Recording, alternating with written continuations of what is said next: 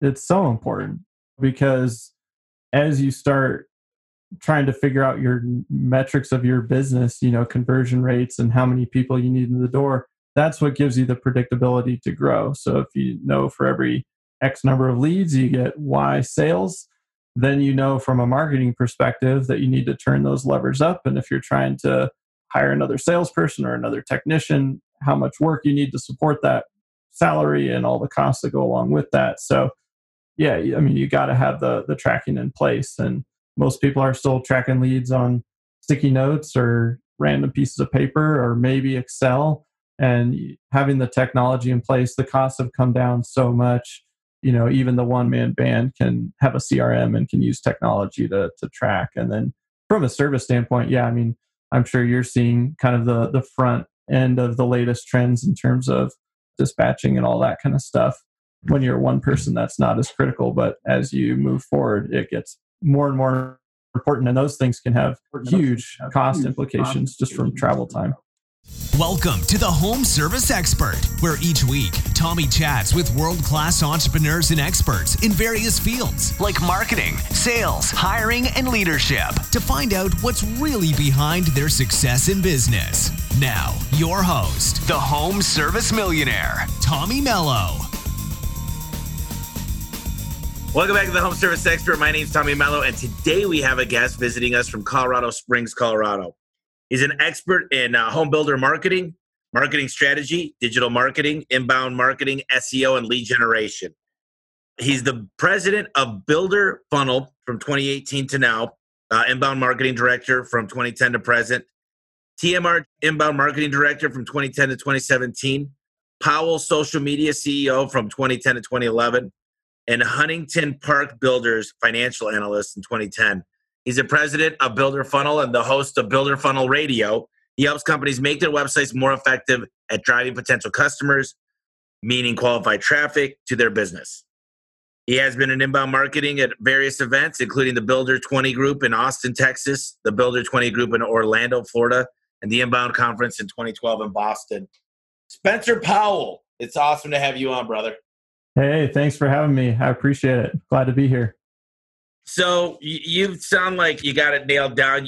Post COVID, it sounds like you're doing what we're doing. We just got inundated. Like you said, we're very fortunate. We thank God every day. You want to tell us a little bit about your story? Sounds like your family's been in the builder business a long time, and just kind of what your plans are. Yeah, for sure. So yeah, I kind of fell into the construction world through the digital marketing side, my family's been in the the home building business, kind of property management business for 110 years now in the Seattle area. And they started with spec building, built a bunch of apartment buildings, built some senior housing facilities, and you know it's kind of branched out. And so I got involved in the business kind of in that the Great Recession timeframe and was working on helping grow the remodeling division of that business and helped them scale that up from about two and a half to five or six million over a couple of years. And we said, hey, maybe we should go help some other builders, remodelers do the same thing, leverage the power of the web and kind of take control of their own lead generation efforts. So you specialize in lead gen. I do a lot of stuff with lead generation, mostly website, online. But lead gen is a pretty vague term. Do you want to just go into what you found to be the most effective to to generate leads? Yeah. So our our whole approach is that what we've recognized is the way people shop and buy is super different than it used to be. You know, the old model was hey, if you wanted to buy something, whether that was a, a car or a TV or a remodel, it didn't matter. You had to go talk to somebody. You had to go talk to that salesperson and get the information pricing models how it works all that information. The, the salesperson really was in full control. They had all the cards. And google really flipped the script on that you know with all the content that's available. Now the power is in the consumer's hands.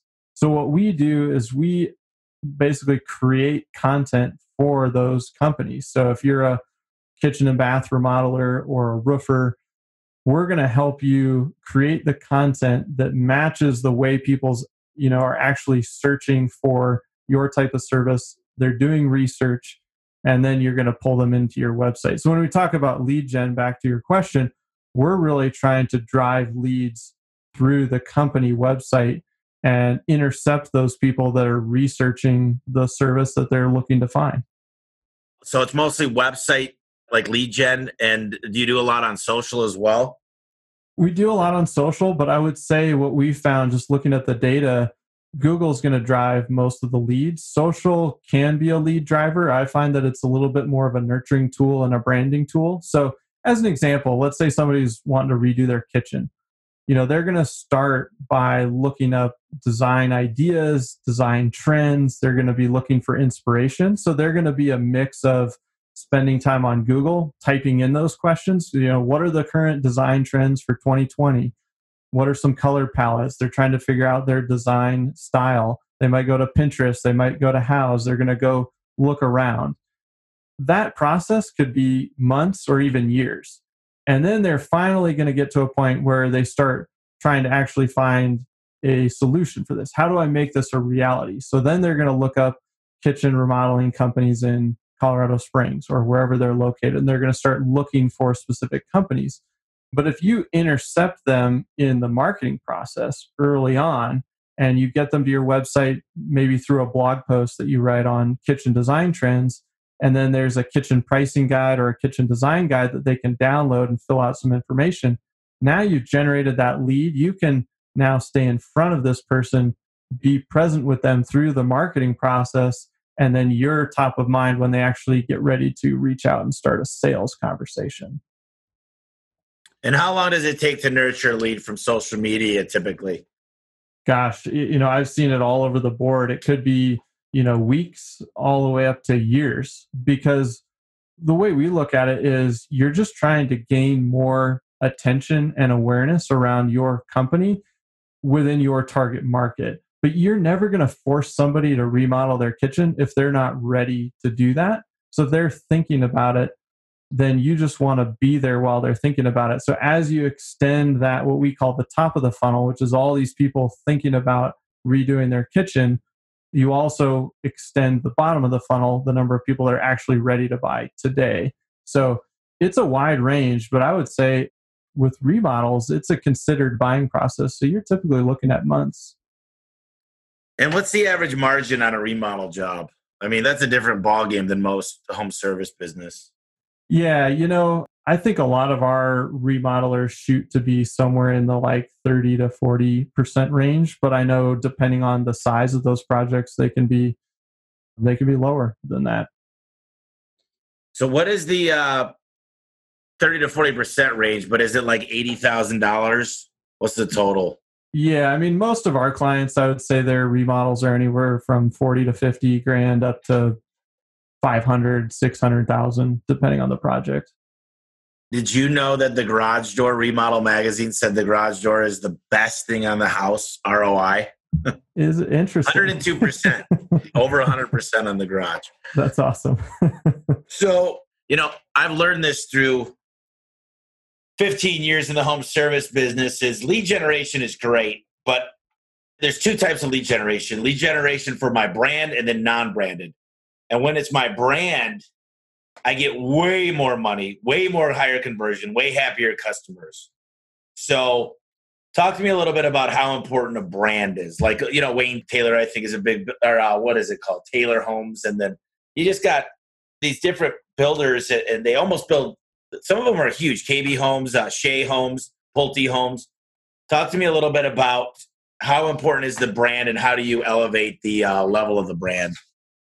Yeah, I think branding is super important. And just like you said, if people recognize the brand, there's just that element of trust there. And so the way we look at the process is when somebody's starting that that initial journey, they're saying, okay, I'm aware of something I need.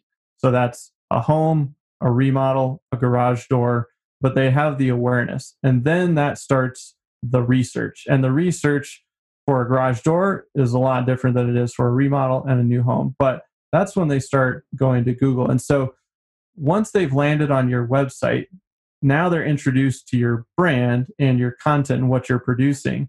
And so if you can insert yourself into that process and now you can educate them, you can help them do their own research and make a good decision. That's where that brand component comes in, and you're going to develop uh, trust through through the quality of the content and the helpfulness of the content. How much value are you adding to them? But then you're also going to do it through repetition. You know, so you think about why you see so many commercials for Coke, and they, they've done a lot through repetition. And you can do that in a very small way for your company too, which is once somebody knows about you, now you want them to remember you. And so you're going to continue to put helpful information in front of them on a frequent basis until they do make that decision. So I see them going hand in hand. But to your point, you know, if somebody recognizes the brand, then that trust is baked in. So when they actually get to the sales process where they're talking to a human, there's trust that carries you a little bit further and, and you're going to close a higher percentage of those deals. So when you're branding, like I always think about TV, radio, billboards, and I was not as big a fan as I am today. I think it's got to be you got to have a brand story. There's certain things you want to really define who your client is, your your perfect avatar. Like for example, if I was doing um, remodels, there's no way I'd pick either high end, low end, or medium end, and I'd really define who my client is. Am I going to go to IKEA or Solid, or am I going to be a way higher elevator? And I find that a lot of people, most business owners, take whatever they can get. They say, whoever owns an air conditioning unit, whoever has windows to wash. But they're just not the same. What's your take on that?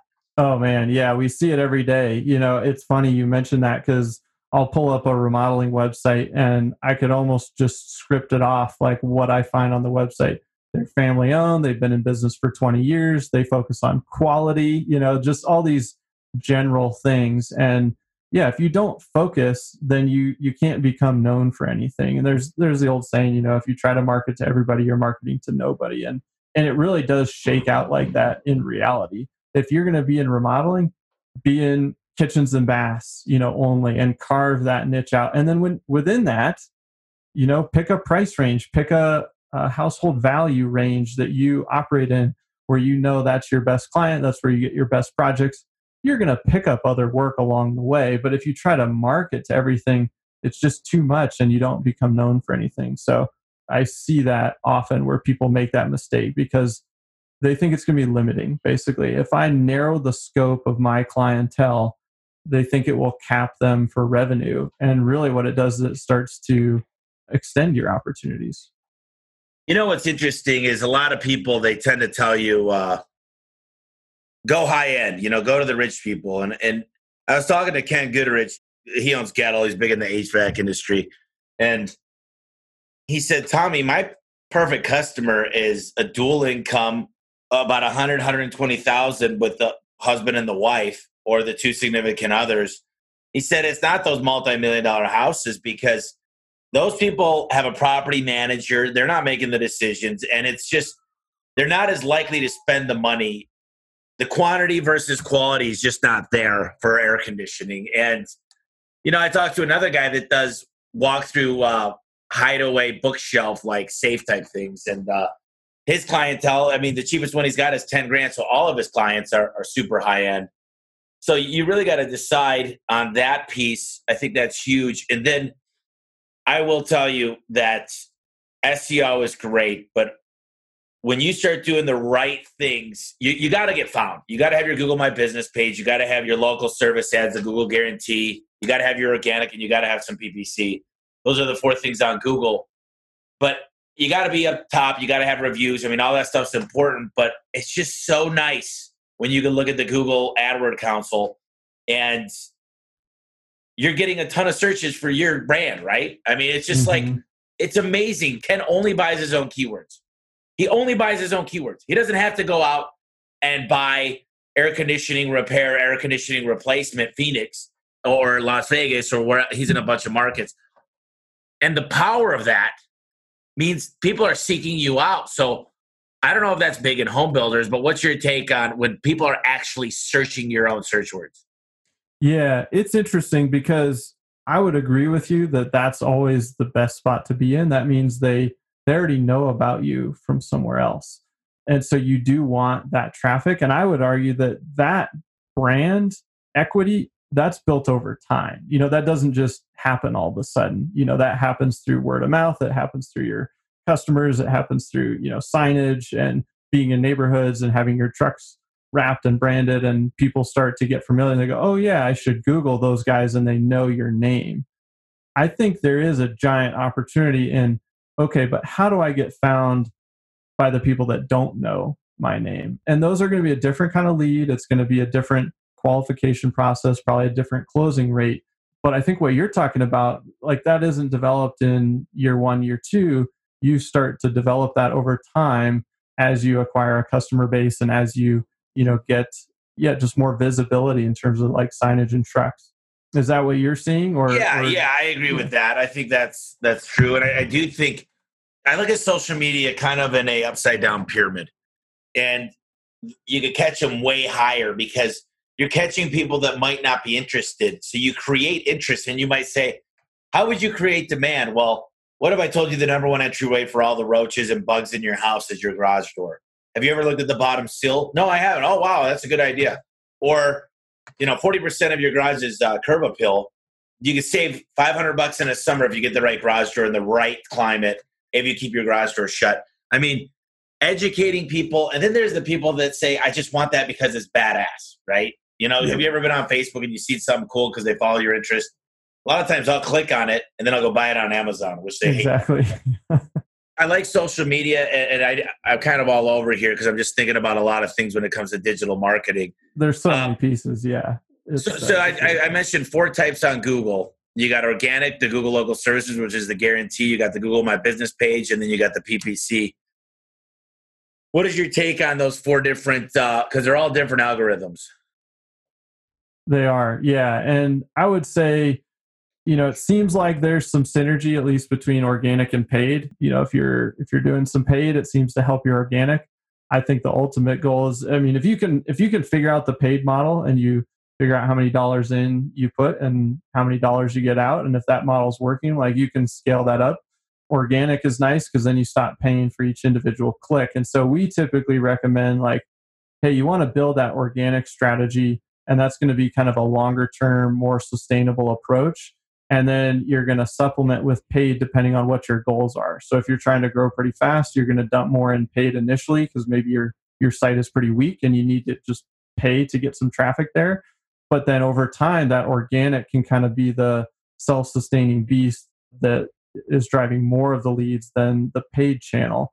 And then obviously the other components in terms of google my business and that sort of thing like you've got to be operating in those areas too because people are going to type in something that's location based and you're going to find them. Whereas a you know a general article on some of the things you just talked about like you know the the garage being 40% of curb appeal that could be a nice blog article that somebody that's maybe trying to sell their home they're looking for ways to improve curb appeal and they bump into your article and they're oh i should hire these guys to put in a new garage door so i can sell my house. So i think it just depends for me it always comes back to goals. What are the goals of the company what are the short term goals in the next 12 24 36 months? And then what's the ultimate vision? And that's going to dictate how much spend or how much time and effort you put into each one of those channels.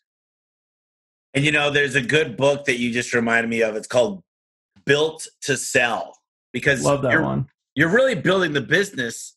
There's only three ways to do with a business. You either give it to someone in your family because you die you give it to your next of kin because you just want to retire, or you sell it. I mean, that's those are the only three ways out. And if you want to enjoy your life, hopefully you can see some of the rewards of your labor. But it's a great book. He also wrote the book, The Automatic Customer, which I'm obsessed with. And the website is one of the biggest assets. And I think the biggest thing I see when you're branding is you should and I, am rebranding my site right now, so it's kind of like uh, uh, that's a beast of a the choir here. But you got to have your vans near the top. You want to create this this relationship where all of your mailers, all of your TV, radio, billboards, you know, your wraps, the the yard signs, everything has symmetry. And I think a lot of people miss that. And it's just such a good asset when you're selling the business to say, here's where I rank. I wanted to ask you I figured out a lot of ways to create a ton of links organically. And one of the biggest ones is with charity, just getting involved with the community and making sure that we give them the article a thousand words. We control the content, so it's it's kind of killing like ten birds with one stone. But what's a good way to really get your website ranking? If you you know, obviously hiring an agency is one way, but what would you say if you just said, "Hey, I'm kind of bootstrapped here the first six months to a year"? How do you go about doing that?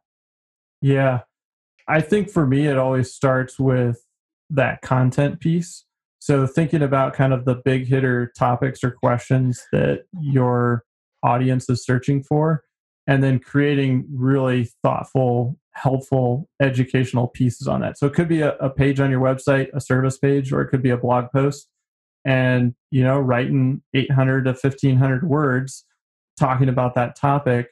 And then what you're going to do is try to accelerate some traffic to that post. So you can do that on social media by sharing that post, send it out to your email list. Say you just wrote this piece and tackled X, Y, and Z. And so you're going to drive some email traffic to it.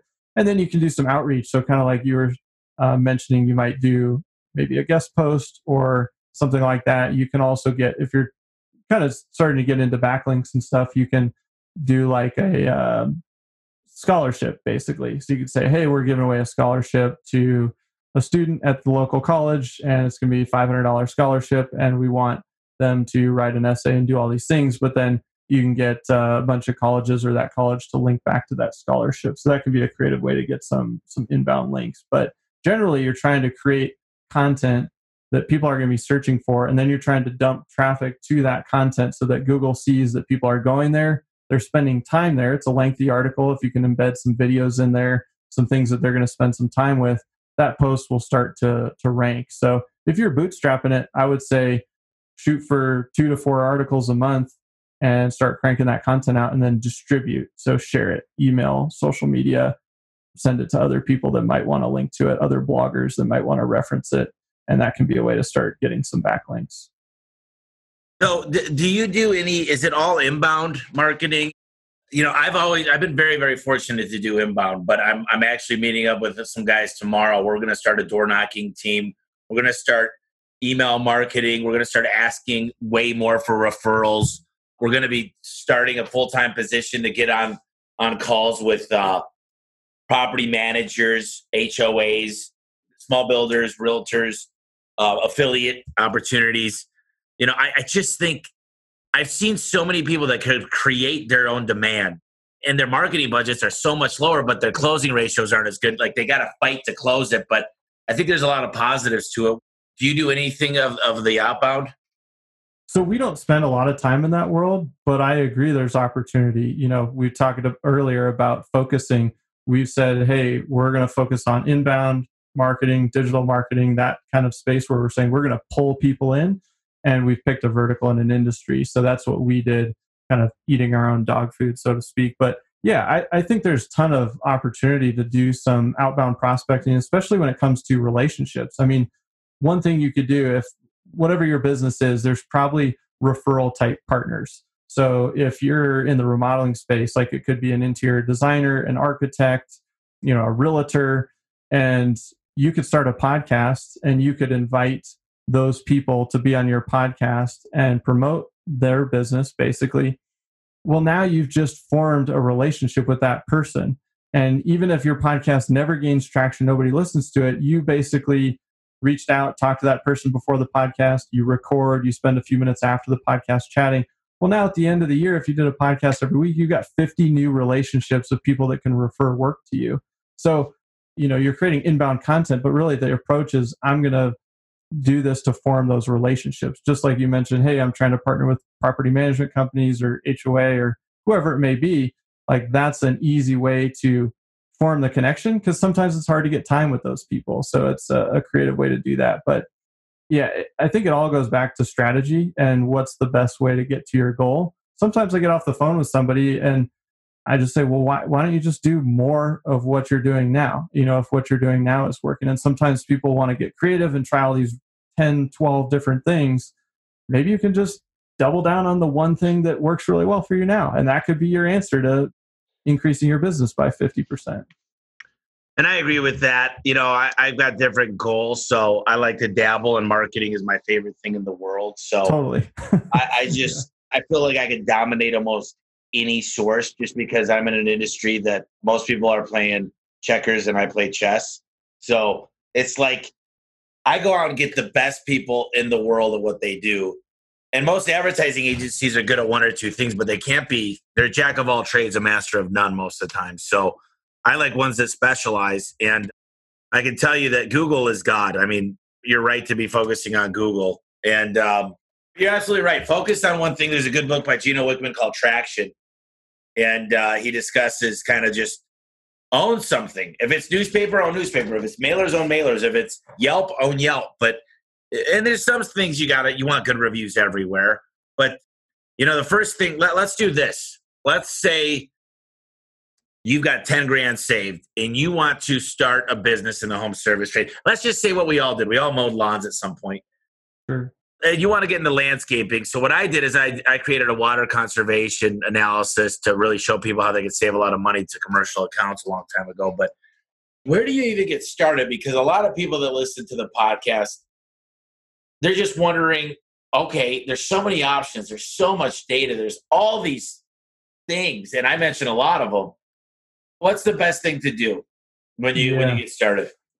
You've got to have a website but I would say if you're just getting started, I would get a bare bones website up so that you're you can put your listing on Google My Business. You can get found in local search, and you've got way to contact you. You know, address, phone number, all those types of things. But honestly, if you're just starting, you know, the best way is to probably focus in on one neighborhood where you think you have a lot of great clients in. So maybe that's a high income zip code, maybe it's a low income zip code, um, middle of the road, but somewhere where you think your ideal clients are and you can serve a big chunk of that neighborhood or that zip code.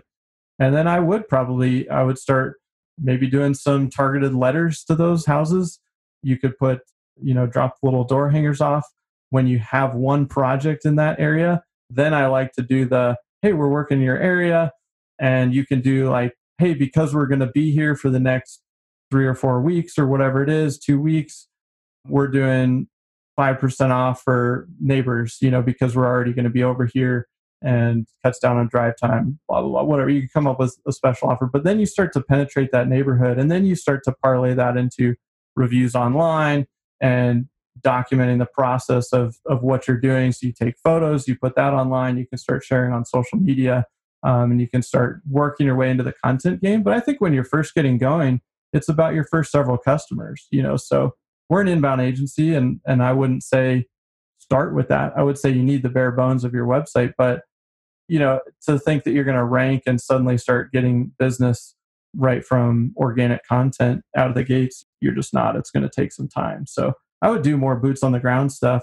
And with 10 grand, that probably won't take that much. And then you could start to test with maybe some pay per click and put some budget there. But I would get really targeted with that and I would do a very focused service. So I wouldn't pick too many keywords. I would focus them around, you know, something very targeted, maybe five or six keywords all around the same service and drive them to a page on your website that has got a lot of good information. It's very helpful and it has good conversion points set up so they can call, fill out a form, get to the next step and then make sure you track that so you know hey if i close three of these projects did it pay for the five grand that i just spent?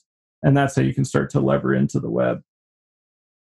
So there's a couple strategies that i'd like to bring up.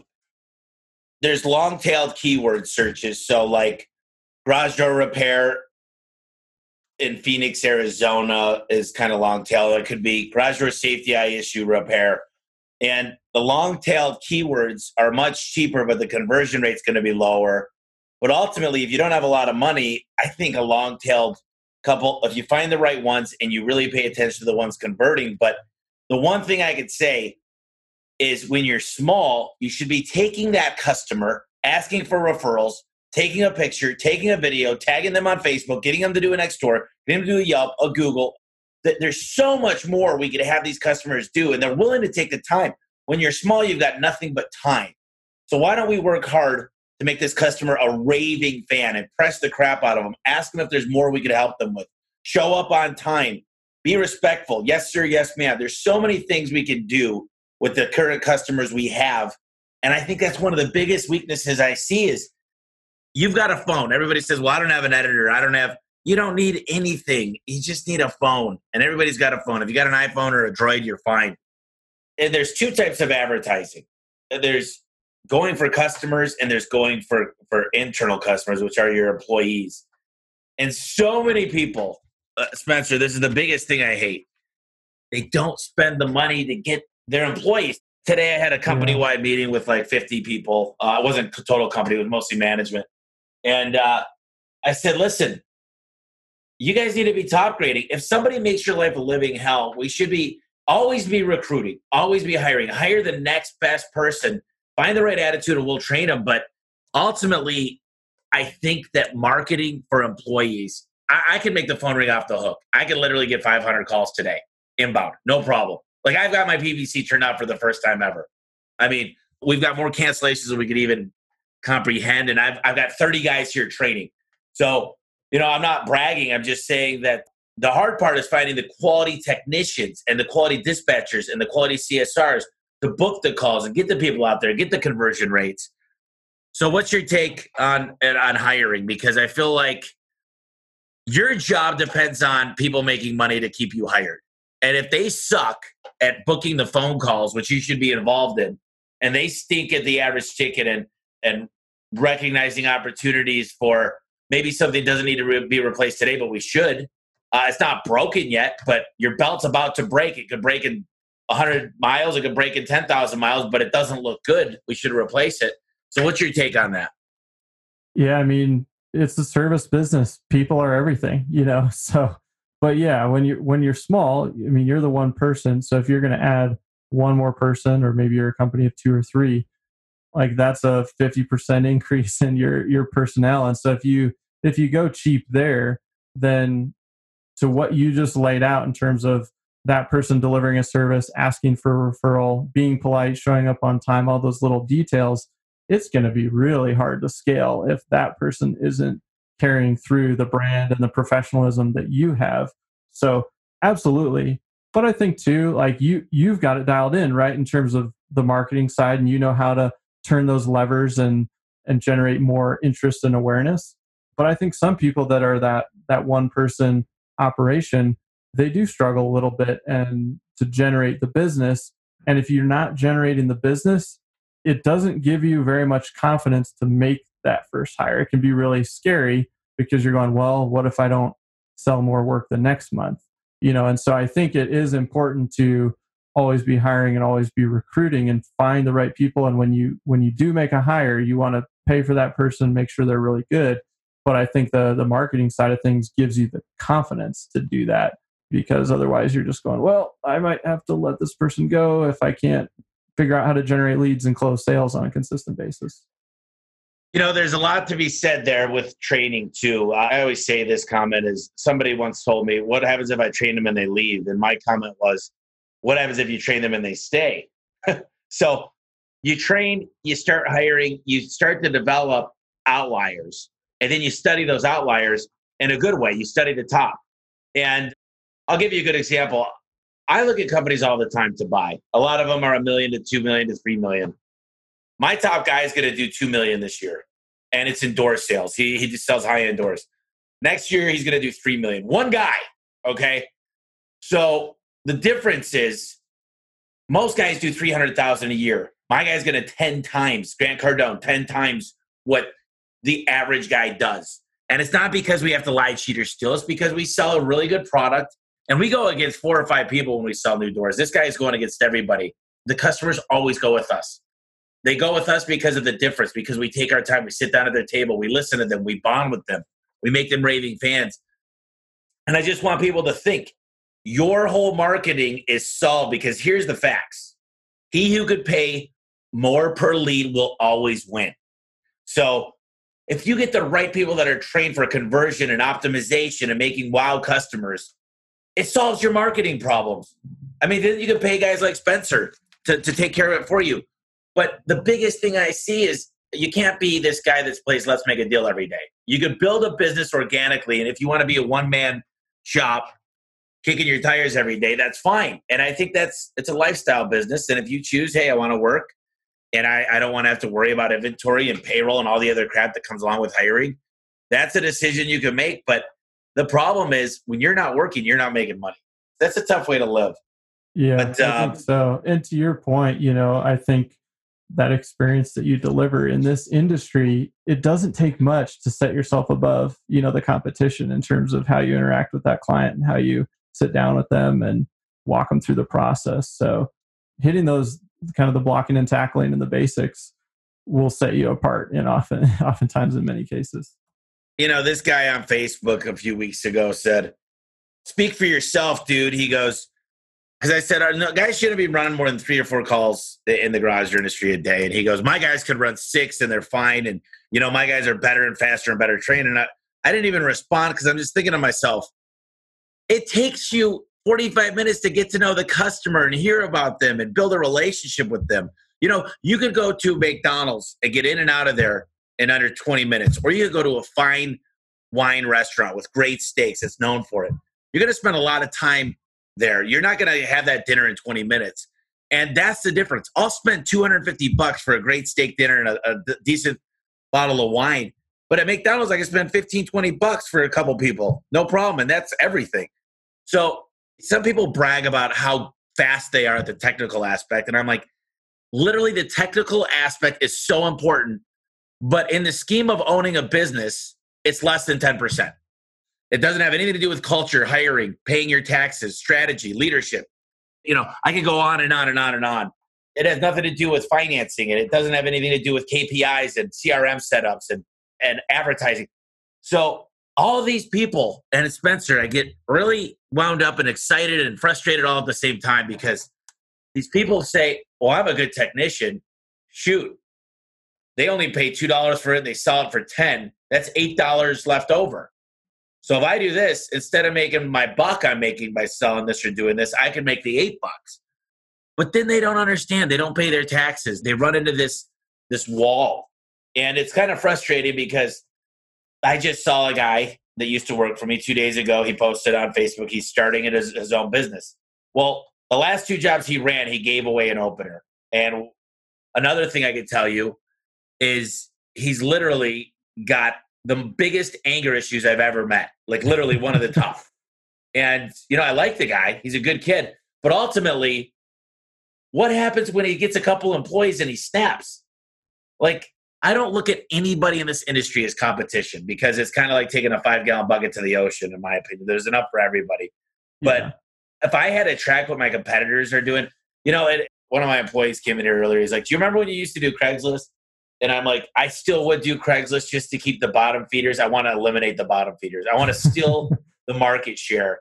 But ultimately, we're so busy. When you're this busy, you do one thing you raise your prices and you hire. Yeah. I mean, there's nothing else to do. and I got everything turned off. It's just, it's fascinating to me. But SEO is the, it's the ultimate. So many people don't invest in their website. They don't invest in conversion rates. They don't look at time on page. They don't look at their quality scores. And it's a shame because they think they got it figured out and they say this is good enough. And I got to have a website and I got to have a business card. That's what they say. Yeah. And I'm like, well, think of your website as your number one referral source. It's your best friend. You got to pet it. You got to love it. You got to cherish it. What do you think when you get started? Because because I would say bare minimum a 30 page website. I mean, because you want your FAQs, you want good videos, you want product pages, you want the about you page, and you definitely want to have everything with a good sitemap, easy to navigate, and really good the, the unique selling proposition, and then something like a call to action. So I just talked to a buddy of mine, and I'll, I want to talk to you about the website, but he said he changed one word on a website and doubled the conversion rate. Instead of get your tune up today, it said claim your tune up. So get means I'm like receiving, I get it. Where claim means I got to take action. Double the conversion rate with one word. Can you believe that? You know, only because I've been doing this for a while. I sometimes it's the littlest thing and something that you wouldn't even know, but to his credit, he tested it, right? And he measured it. You know, he had the ability to tell, oh, if I change this one word, it, it doubles. Yeah, back to your earlier point, I think a lot of technicians, they're really good technicians. So you were talking about the guys like, oh, I can run six calls or whatever it is. But I think a lot of people struggle to make it from really good technician to business owner because they're different skills. So I think you see that a lot in this industry. But back to the website, yeah, I mean, I don't have a specific page number in mind. The way we look at it is you've got to have a website that you're always working on. A lot of people will build it and then it just sits there. Once you've built it, that's kind of the starting point. Then you get to start running. And so we typically have a plan in place where you're adding content on a monthly basis or you're upgrading and improving content on a monthly basis. So say you're uh, you've got your 30 page website well you might have found a couple more pages that would actually be helpful. You could spin them off or you've got new products that you're now offering so you need to build those pages. And then blog content you should always be blogging. And you don't always have to create new blog content. You can go back to old blog content. Uh, say you, you start doing this for a year or two. You can go back to old blogs and refresh them improve the content add video add photos and then republish them as new and that you'll see a huge jump in terms of SEO performance there. So I kind of look at the the website as like get something up, don't let that be the hurdle, and then make it a regular process of adding to it and improving it.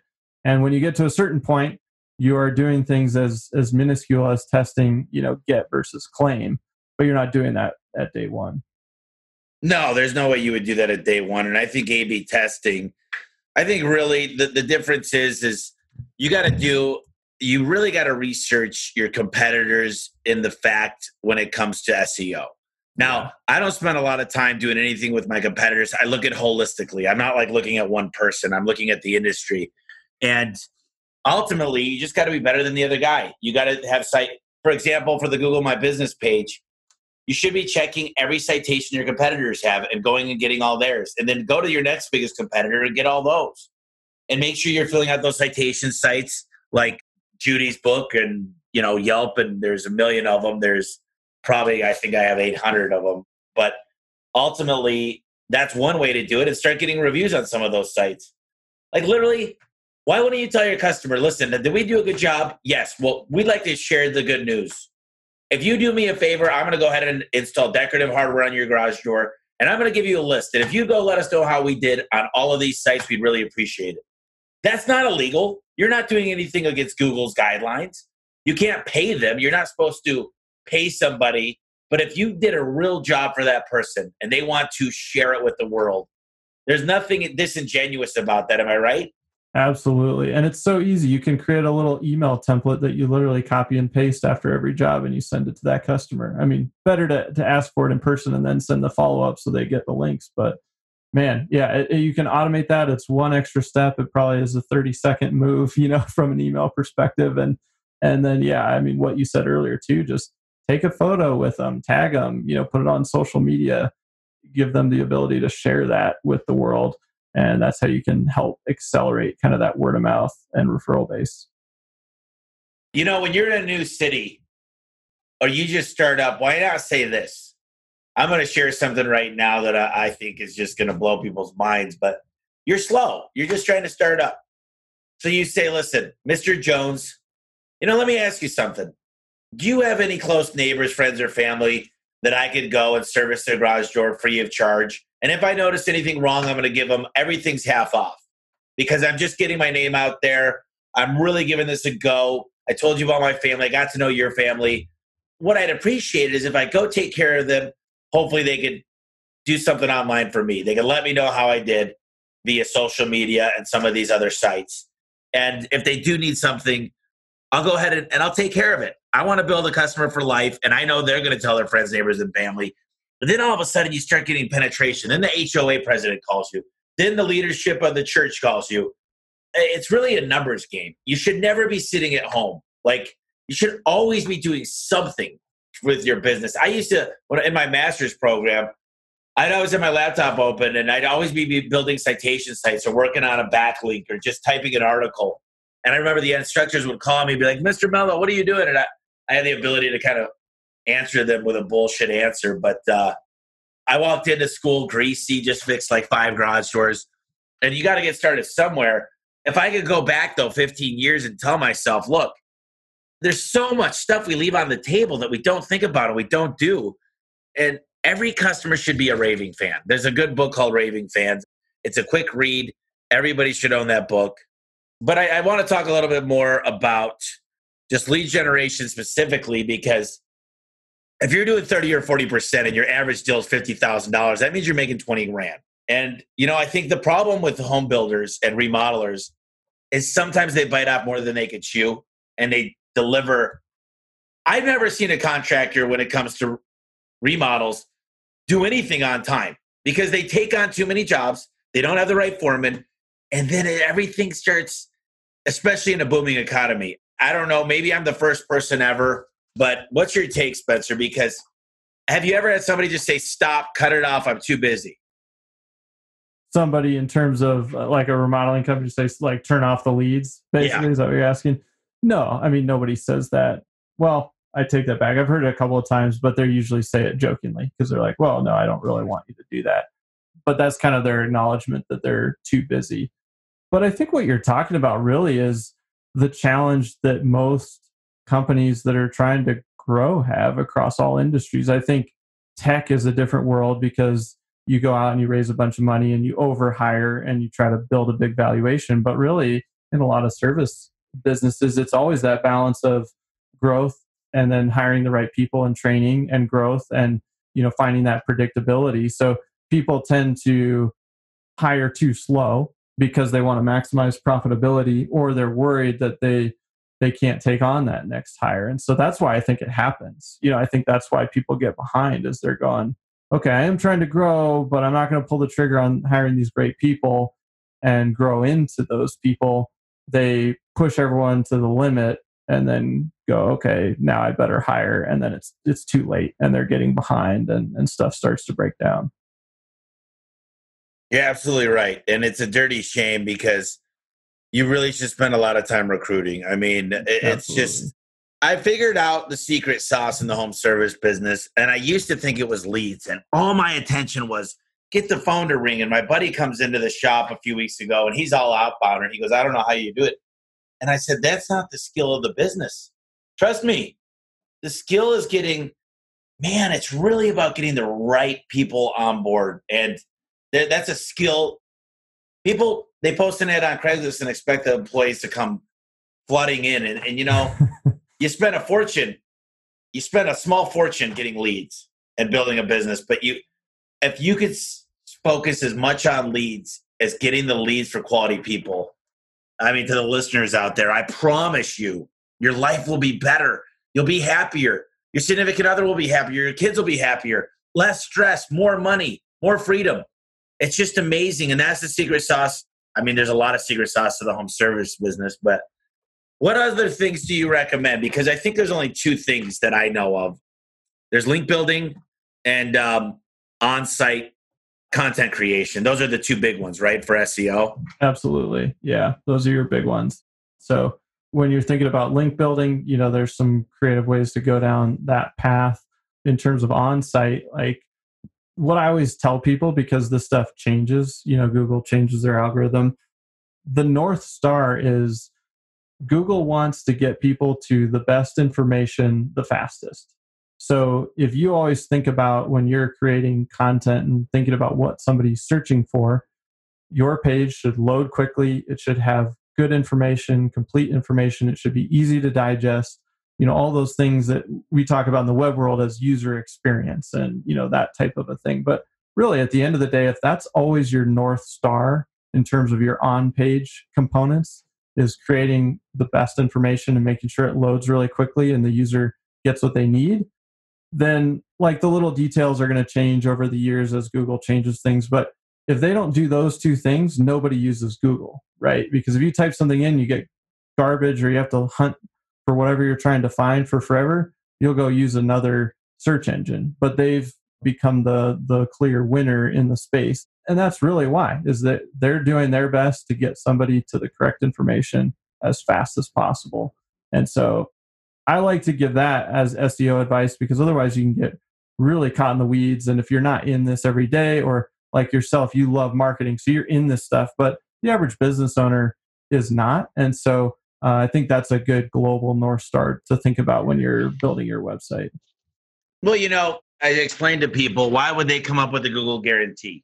Why, why would they do that? Well, Google guarantees up to a thousand dollars. Uh, say that a thousand or two thousand dollars when you're in the Google guarantee. You do background checks with Pinkerton, and now they got another background company, and they get the leads. They figured out how to filter them to know that they're through the Google guarantee.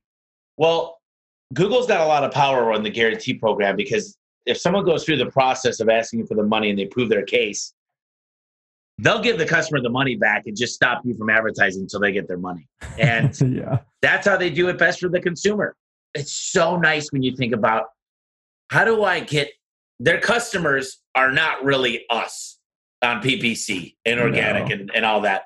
The customers are the person doing the searches because they would never be able to charge PPC and all these other things that crazy amount of money if they didn't have the usership or the network. Exactly. And uh, people miss that. So they're always thinking, what can I do to deliver the best customer or the best company to this client of ours. And so ultimately, it means being on time. So Uber works.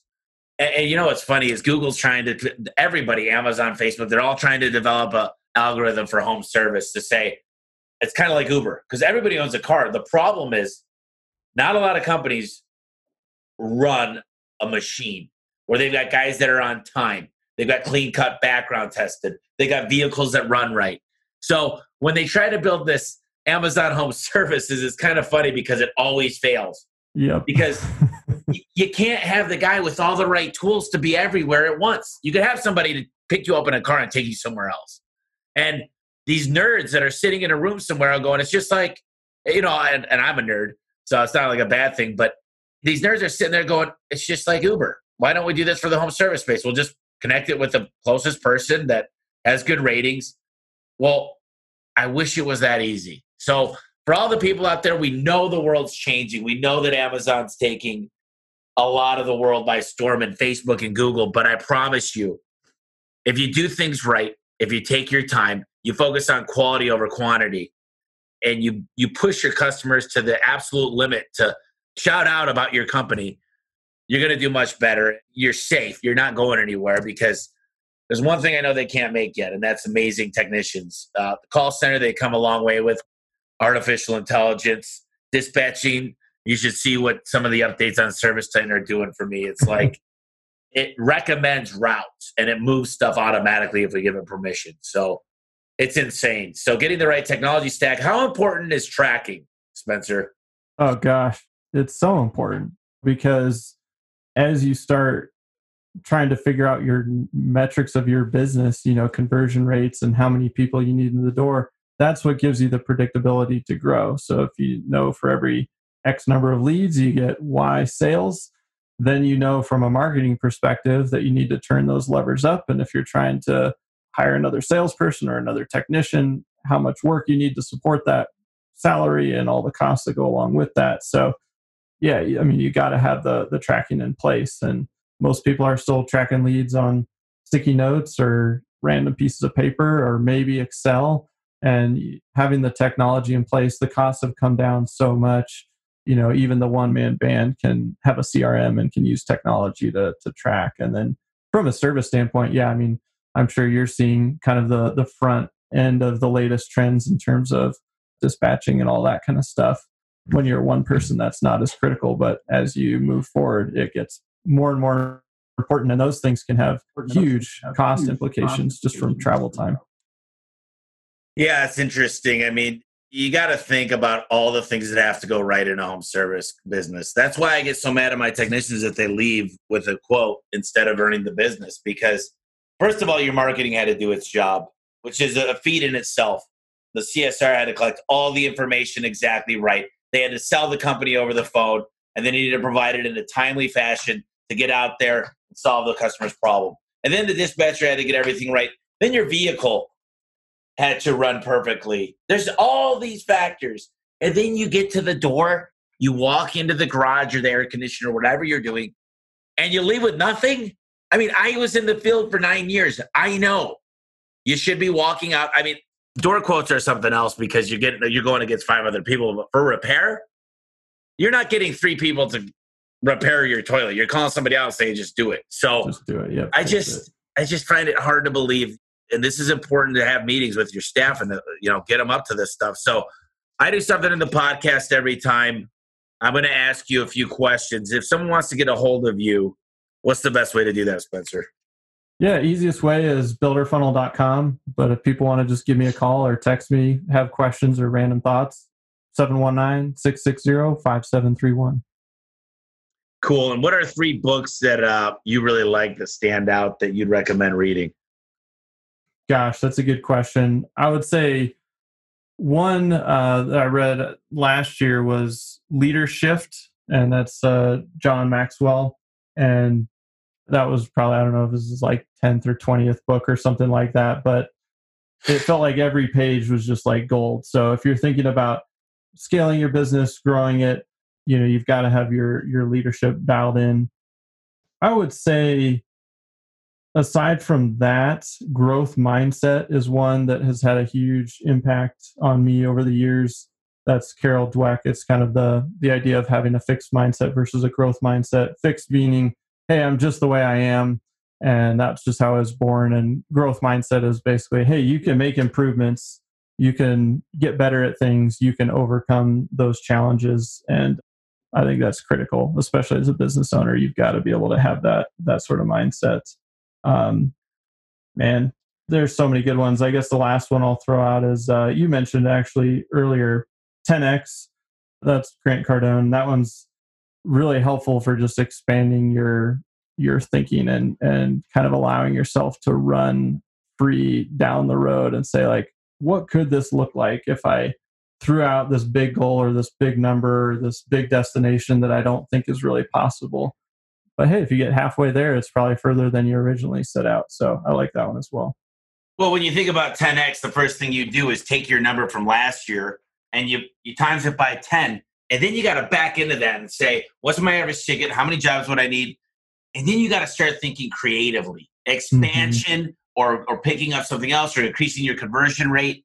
But it gives you a clear map on how to get there. And I feel like the people that make the biggest mistake is they got a dream of 10x, but they don't know how to put it in motion for reality.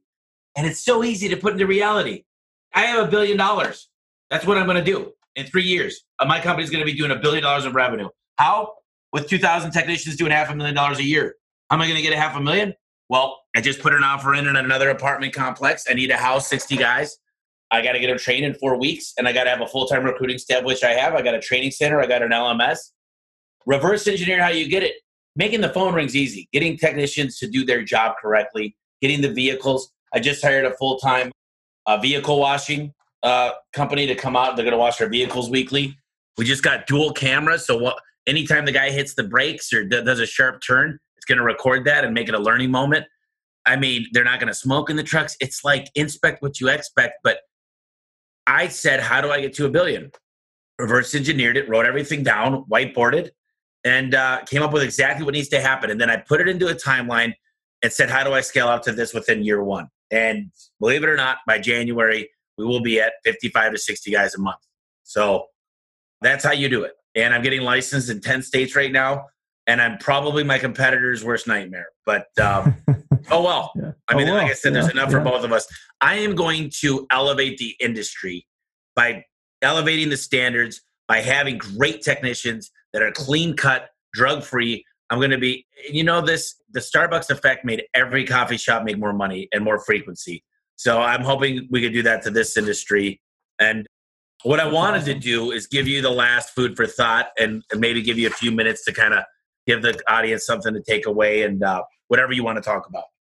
Yeah, yeah, I appreciate that. Well, that's awesome to to hear your goals and hopefully that's inspiring a lot of people to take some action and I guess yeah, to use up the last couple minutes, what I would say is you know, the way I think about marketing is it it's not just another department. It runs across the whole company. So you think about marketing as the initial like attention, brand, you know, it's the signage, it's how somebody becomes aware of you but then it's also all the touch points your website the emails the social media then it's it works its way into the sales process the experience they have with the the call center or the experience they have with the person that goes out to provide the the quote and close the deal.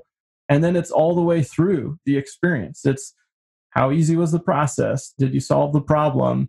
What did you do to kind of delight them throughout that? And so i think if you look at your business through a new lens and just realize that every single part of it is an opportunity a marketing opportunity i mean you could even look at the billing part of it. You know there's is there something you could send in that email. Maybe it's a funny GIF or GIF or however you say it, or maybe it's you know a link to a bunch of resources on how they can continue to maintain something so that maybe they don't have to repair or replace as often. But that can happen from the billing department, and so that can be a touch point. All those things contribute to marketing, and so I guess that's where I would kind of leave people with just like it's so important. Most businesses are challenged, mine included, yours included, we just don't have enough attention if you're trying to to get larger and, and grow. So I, I like that concept of just thinking about all those touch points. And then yeah, I mean if people want to learn more about us or find us online, you know, builderfunnel.com is the easiest way. I'm, I'm not big on sales pitches on podcasts. We're just out here doing this, trying to share some ideas and help. So yeah, I guess that's where I'd leave it. Well, Spencer, I really appreciate you coming on. I, I hope things are great there in Colorado Springs. And, uh, you know, marketing is a big, big, big task. It's probably the hardest thing in business. And I'm obsessed with it. You're obsessed with it. It's a good thing to be obsessed with because it's literally the lifeblood of your company. So I appreciate you coming on today, brother. Hey, thanks, Tommy. I enjoyed it. Yeah, it's always fun talking to somebody that's got that marketing hat on and is in the weeds a little bit more. So I appreciate you having me. Cool, man. Hey guys, I just wanted to thank you real quick for listening to the podcast. From the bottom of my heart, it means a lot to me, and I hope you're getting as much as I am out of this podcast. Our goal is to enrich your lives and enrich your businesses and your internal customers, which is your staff. And if you get a chance, please, please, please subscribe. You're going to find out all the new podcasts. You're going to be able to ask me questions to ask the next guest coming on. And and do me a quick favor, leave a quick review. It really helps us out when you like the podcast and you leave a review. Make it four or five sentences. Tell us how we're doing.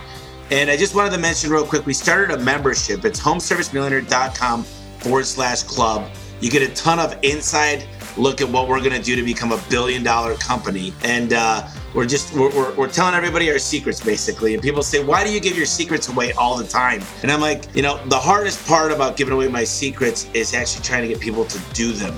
So we also create a lot of accountability within this program. So check it out. It's homeservicemillionaire.com forward slash club. It's cheap. It's a monthly payment. I'm not making any money on it to be completely frank with you guys, but I think it will enrich your lives even further. So thank you once again for listening to the podcast. I really appreciate it.